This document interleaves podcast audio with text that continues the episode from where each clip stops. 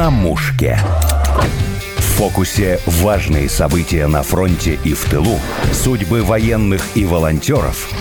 На прицеле все, что приближает нашу победу. Добрый день. Сегодня поговорим о работе военкоров. В студии у нас военный корреспондент РИА Новости Евгений Масленников. Евгений вернулся недавно с командировки из зоны СВО. Да, здравствуйте. Вы говорите последнее или крайнее? Крайнее. Дурной тон говорить последнее. Слишком много общаемся с военными. Уже профессиональная такая. Деформация. Где работаете конкретно, на каких направлениях? А, ну, в основном работаю на Луганском направлении, то есть это территория ЛНР. Ну и раньше работали на так всеми известном Бахмуте. Ну, вообще Артемовске, но нам почему-то привычнее называть Бахмут. Хотя это является уже ДНР, но все равно вот э, на это направление выезжали работать, когда штурм был. Сколько длится командировка у вас обычно?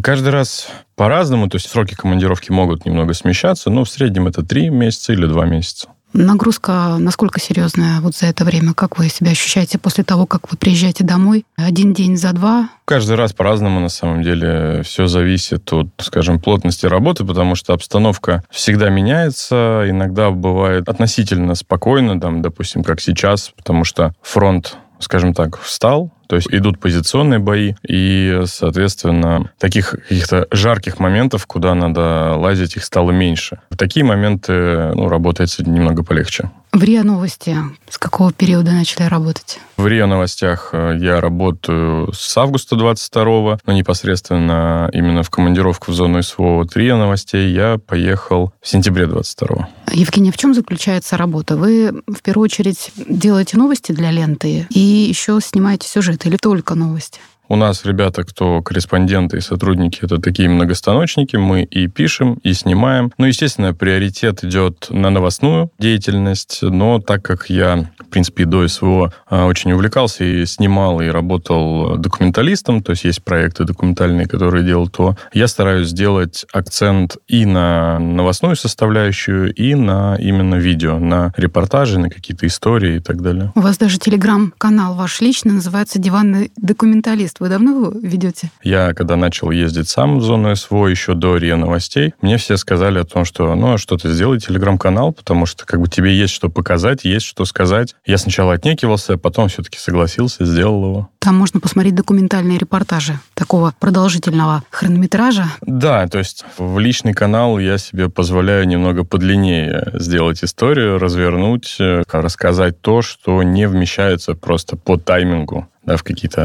основные репортажи. Вы когда поехали туда, вы проходили курсы специальные для журналистов? Естественно, это было одно из условий вообще, чтобы работать, э, скажем так, в горячей точке. Человек должен быть э, подготовлен по определенным навыкам. В целом полезно все, полезен любой навык, э, потому что в момент стрессовой ситуации ты именно, как это уже известная фраза, упадешь именно до своих навыков, а не знаний. То есть то, что у тебя отработано, то, что у тебя тело запомнило, на этом у тебя будет работать именно подсознание в этот самый острый момент. Вы первый сюжет сняли про то, как работает техническая служба в составе вертолетных, летных бригад, они называются, поисково-спасательная служба и группа обеспечения полетов. Как так получилось? Почему именно вот вам удалось о них рассказать? Я сейчас еще просто небольшую ремарочку сделал. Не группа обеспечения полетов, так называемое сокращение ГОП, это группа огневого прикрытия. То есть ПСС, поисково-спасательная служба, и ГОП, группа огневого прикрытия. Это одно целое такое звено, одна группа, Ребята работают авиационными спасателями, а ребята, которые из прикрытия, они обеспечивают их э, безопасность, потому что это все бойцы, прикомандированные из отрядов специального назначения. То есть их задача это непосредственно обеспечивать огневое прикрытие спасателям, которые работают. Если сбили птичку, ну, то есть сбили или самолет, или вертолет, эти ребята можно сказать, несутся, сломя голову на своей восьмерке за ними, подсаживаются и вытаскивают, спасают летчиков. При этом в данный момент посадки, когда работают э, медики, работают спасатели, прикрытие занимает круговую оборону и должно обеспечивать максимальную безопасность ровно до того момента, пока летчик, которого спасают, не будет в самом вертолете, вертолет не поднимется. Вы были на боевом задании в один из дней, когда вы снимали с ними и летали? Ребята дежурят круглосуточно. Ребята и ночные вылеты, и дневные вылеты, поэтому боевое задание у них это каждый вылет. И если не соврать, то пять вылетов боевых с ними точно есть. И ночные вылеты есть, и дневные вылеты. То есть э, вылет называется дежурство в воздухе. Это когда они вылетают в определенную зону. В этот момент работают самолеты, и на случай, если что-то идет не так, из этого квадрата ребята уже выдвигаются непосредственно в зону сбития самолета. Вы были свидетелем вот, работы непосредственно этих спасателей? Или, может быть, вы разговаривали, они рассказывали о каком-то случае, когда была нестандартная ситуация? Э, свидетелем лично, наверное, к счастью, мне не удалось все те моменты, когда мы летали, все проходило штатно, вся боевая работа проходила успешно. Случаи, конечно, рассказывали. Вот э, один из таких случаев, он э, в крайнем репортаже про спасателей как раз и озвучен. Это когда вертолет Ми-28 совершил вынужденную посадку. Произошло разрушение одной из лопастей. И в итоге прямо в полях производили ремонт и замену одной лопасти, и ремонт э, еще там, по-моему, соседних лопастей. И в это время как раз там три часа, что ли, ребята его охраняли в непосредственной близости от ОЛБС на Артемовском направлении. Ребята-инженеры как раз прибыли на место, их привез вертолет. В течение там трех часов все это заменили, и дружно всей компанией улетели обратно. Ну, такое напряжение три часа, ожидая, в общем-то, возможного нападения, обстрелов. Ну, если учесть, что, естественно, ребята находились э, в зоне досягаемости вражеской артиллерии, наверное, когда ты летишь, я для себя отметил, как только вертолет отрывается, от э, взлетно-посадочной полосы. Ты пребываешь в таком напряжении вот ровно до того момента, пока не приходит команда о том, что все, разворачиваемся домой. И вроде уже как бы и легче, но все равно полностью отпускает, когда ты уже все приземлился на аэродроме. Даже сами ребята, сами спасатели, медики говорят о том, что всегда переживают. То есть там работает две группы. Одна группа улетела, вторая осталась, например, на это время на аэродроме базирования. И они сами признают, что мы всегда переживаем. Неважно, какая группа пошла, за ребят. То есть основное, главное, чтобы все, кто вылетели, и ударная авиация, и спасатели, чтобы все вернулись. Когда записываете интервью, бывает такое, что герой не хочет рассказывать? Или, в общем-то, они открыты и готовы делиться? Люди все разные. Многие люди как раз э, не открыты и не очень-то хотят взаимодействовать по разным причинам совершенно. Кто-то устал, да, если это какой-то выезд так называемый пуловский, где много разных журналистов, и, допустим, к ним часто приезжали, люди просто устают. Для того, чтобы проще всего было кого-то разговорить, для этого надо какое-то время пожить с бойцами, потому что фактор доверия, он играет важную роль бойцы прежде всего привыкают к тебе, видят, что ты не такой, там, не толовой и так далее, и так далее, а именно ты приехал сюда, ты готов пожить с ребятами, ты готов с ними, ну, как говорят, поесть с одного ножа, греться там у костра, если это обстановка позволяет, разделить, в общем, все тяготы и невзгоды. Вы же с ними дружите, с кем-то из бойцов да, так сложилось, что сначала СВО большое количество стали близкими друзьями. Это ребята военнослужащие из разных совершенно подразделений, разных родов войск. Я не могу выделить кого-то одного важного, да, кого вот надо снимать, кого не надо, или кого интересно. Интересно работать со всеми. То есть я сторонник того, что надо постараться охватить, показать всех, вплоть там и тыловые службы, и обеспечение, и медиков, и пехоту, и артиллерию, и там реактивную артиллерию, и летчиков, каждый из этого направления, каждый боец, каждый род войск, он приближает победу, поэтому о ком-то рассказывать, а о ком-то не рассказывать, я считаю, это несправедливо. Евгений, вы еще присутствовали в госпитале во время операции с ампутацией, когда снимали работу военных медиков. Как на вас впечатление произвела работа наших доблестных медиков? Как, э, в принципе, мои коллеги некоторые говорят, ну, официально да, какие-то рассказывают, когда ты смотришь через камеру, э, камера является немного таким вот фильтром или барьером, да, то есть ты немного дистанцируешься от происходящего, то есть ты смотришь в свой мониторчик, и ты в какой-то момент больше думаешь о том, что как у тебя кадр, да, то есть ты следишь за кадром, за тем, чтобы на выходе была картинка именно такая, которую ты задумал, и в этот момент ты абстрагируешься, что ли, от происходящего, но все равно это потом догоняет. Ну, уже, уже со временем стал немножечко черствее, но все равно, конечно, ну вот у меня не было такого там страха и ужаса, что вот эти такие травмы, ранения. У меня было наоборот эм, восторжение медиками, восторг от их работы. Несмотря на большой, огромный поток раненых, какие-то уникальные операции успевают спасти конечности, вот вы говорили. Да, а, была ситуация, поступил боец с травматической ампутацией, ну, почти полной травматической ампутации левой кисти. При этом все равно хирург, относительно, кстати, молодой парень, то есть молодой специалист, он решил то, что ее можно спасти, после определенных манипуляций с сосудами. А действительно, ну, так как я этот момент снимал, это, можно сказать, на моих глазах было вот кисть, которая была практически полностью оторвана, она начала розоветь, то есть возобновилось кровоснабжение, и тем самым врач сохранил человеку конечность, то есть ее, естественно, иммобилизировали, подготовили к эвакуации для того, чтобы уже в, в последующем госпитале уже закончили это, там какую-то операцию уже по восстановлению, по фиксации, ну, то есть дополнительные операции делали. И в целом этих э, медиков, да, я думаю, на самом деле у многих военных медиков, скажем, такое кредо — это идти до конца и стараться сделать вообще все, даже более максимума для того, чтобы сохранить э, жизни бойцов, можно сказать так, полную комплектацию и так далее. В вашем репортаже из операционной я увидела на стене икону Богородицы. И в том же репортаже вы несколько раз крупным планом показали ряд православных икон. Место вере, место религии какое там, где каждый момент идет обстрел, умирают? Ну, есть э, всем известная фраза, что в окопах атеистов нет. Вера, в принципе, что на фронте, что, скажем, на передовых позициях, что в госпиталях, в тыловых районах, она э, полностью сопровождает людей, и ну, нет такого разделение, что ты там православный, ты мусульманин. Сейчас есть даже язычники и так далее. Все равно все верят в Бога, в высшую силу, и многим это помогает, само чувство веры, потому что ситуация там прижат, зажат, и вы там сидите в какой-то комнатушке, и по вам там работает танк, работает артиллерия, и вот вроде ты каждый раз ждешь, что вот сейчас он немножечко возьмет правее, и все, все закончится, но этого не происходит. Вы были свидетелем или вам рассказывали бойцы об этом, о чудесных случаях спасения? И ребята рассказывали, и бывало, сами попадали в не очень хорошие ситуации, и поэтому как бы случайностей не бывает, я считаю. Хотела спросить ваше отношение к религии. Я православный, я верующий.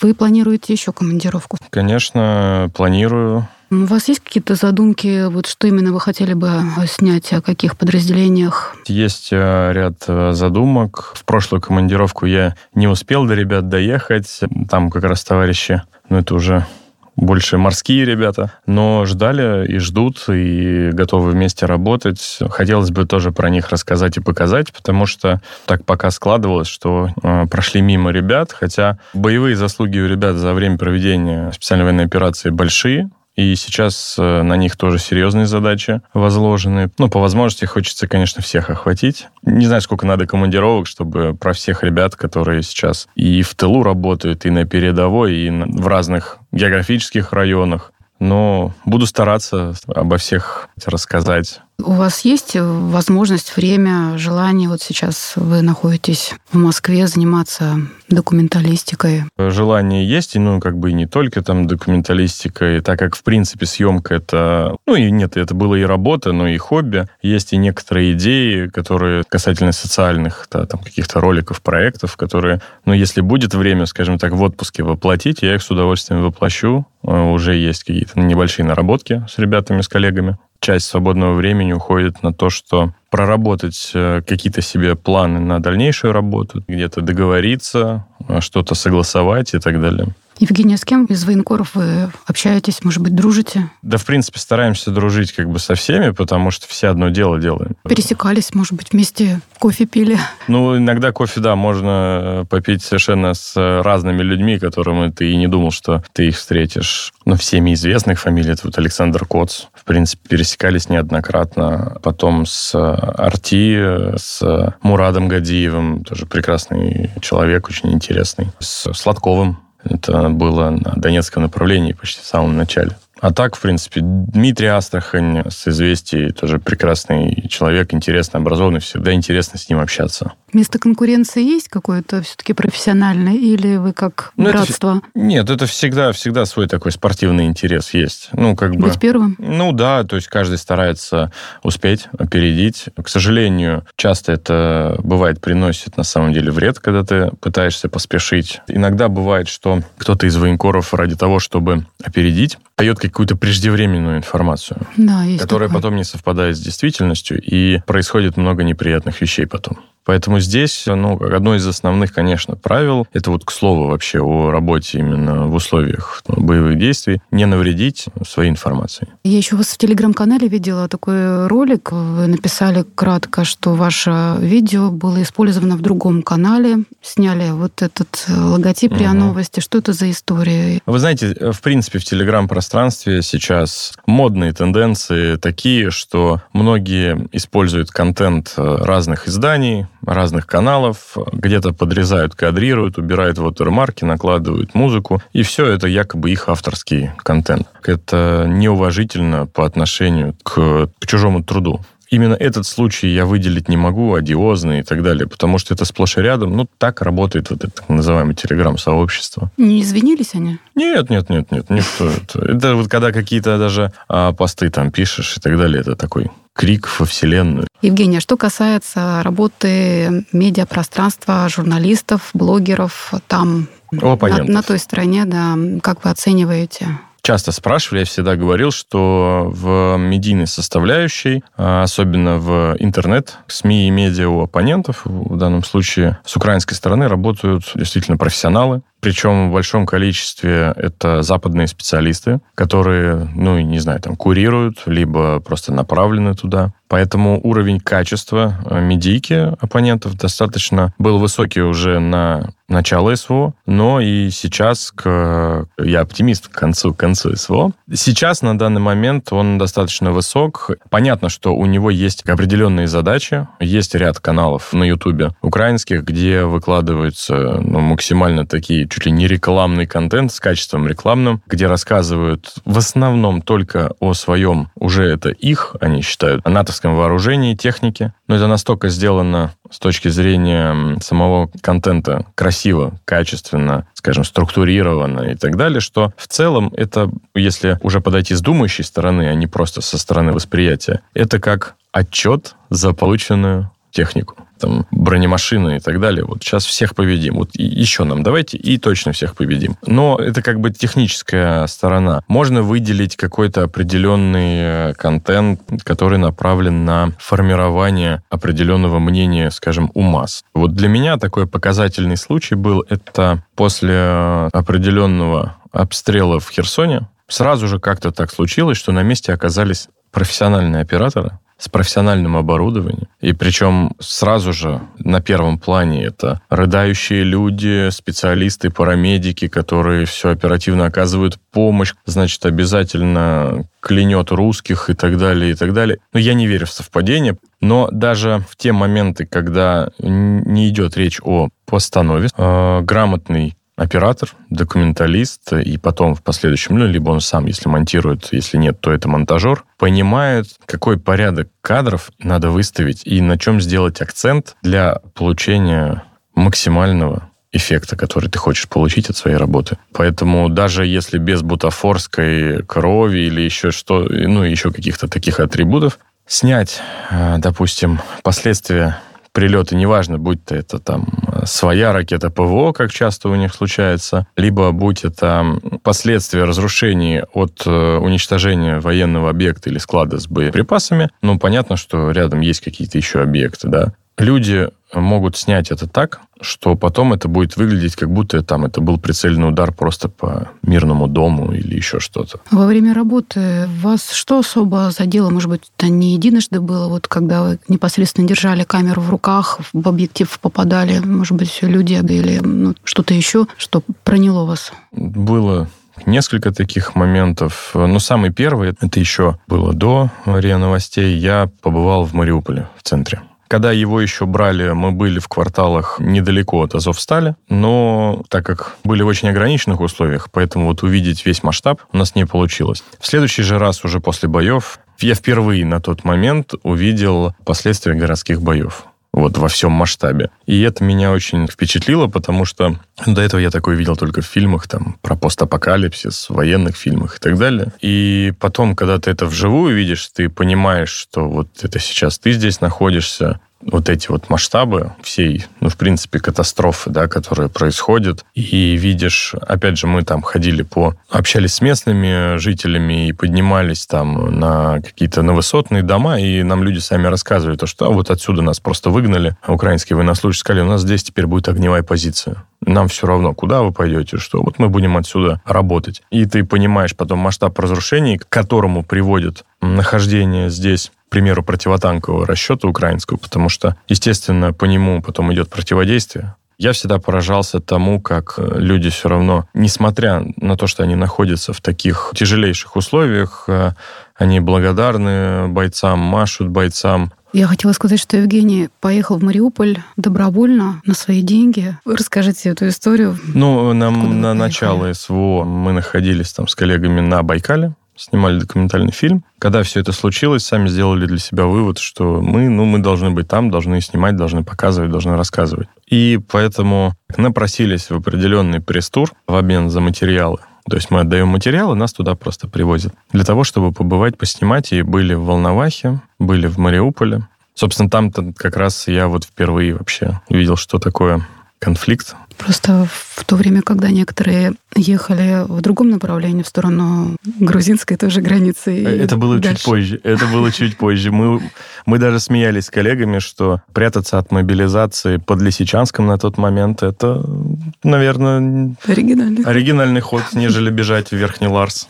Евгения, а как на вас, на ваш характер отразилась вот работа военкором, были свидетелем трагедий человеческих? Все это оставляет все равно отпечаток, как бы, ну, на любом нормальном человеке. Ну, то есть где-то, наоборот, ты становишься более отзывчивым, более мягким, более добрым, а где-то, где-то, наоборот, умеешь дистанцироваться, быть более жестким. Я не могу сказать, как конкретно это отразилось, но понятно, что это все оставляет определенный отпечаток. За последнее время немало появилось документальных фильмов, посвященных СВО. Как вы полагаете, их хватает или все-таки можно снимать и дальше, и проходит вот этот фестиваль документального кино? Может быть, у вас тоже есть мысли там принять участие? Ну, а, вы знаете, есть э, такая поговорка, как там, плох тот солдат, который не мечтает стать генералом. Ну, вот у меня есть такая мечта, я думаю, она все-таки достижима. Я хочу, конечно, снимать документальные фильмы в дальнейшем. А касательно документалистики военной, скажу так, что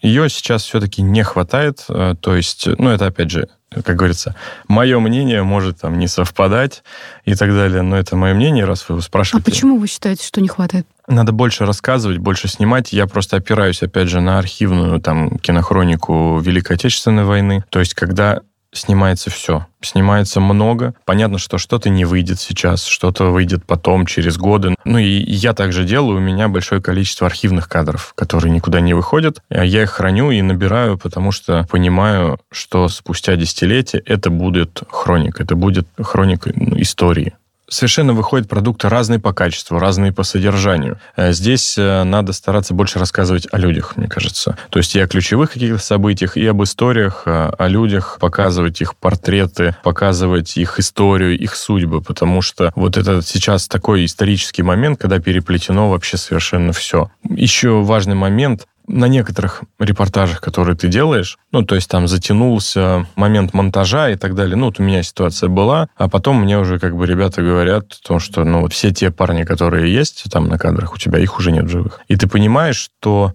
когда ты снимаешь э, какие-то такие материалы про людей, фактически ты их, ну, можно сказать так громко, возводишь в бессмертие. Пусть даже что-то не выходит, но снимать надо много и честно снимать это. Но художественных фильмов практически нет про специальную военную операцию. На ваш взгляд, про кого бы стоило снять в первую очередь? Может быть, и не про одного героя? Очень много э, историй, которые рассказывают сами ребята, бойцы, они тянут на художественный фильм. Не все истории пока можно рассказывать. Понятно, что их можно там как-то видоизменить, как вот это говорят, а, основано на реальных событиях и так далее. Но я думаю, что всему свое время. Сейчас сначала надо победить, а потом уже именно в художественное творчество можно будет, скажем, ударяться и снимать фильмы. Евгений, спасибо. В гостях был военный корреспондент РИА Новости Евгений Масленников, ведущий Александра Полякова. Спасибо большое.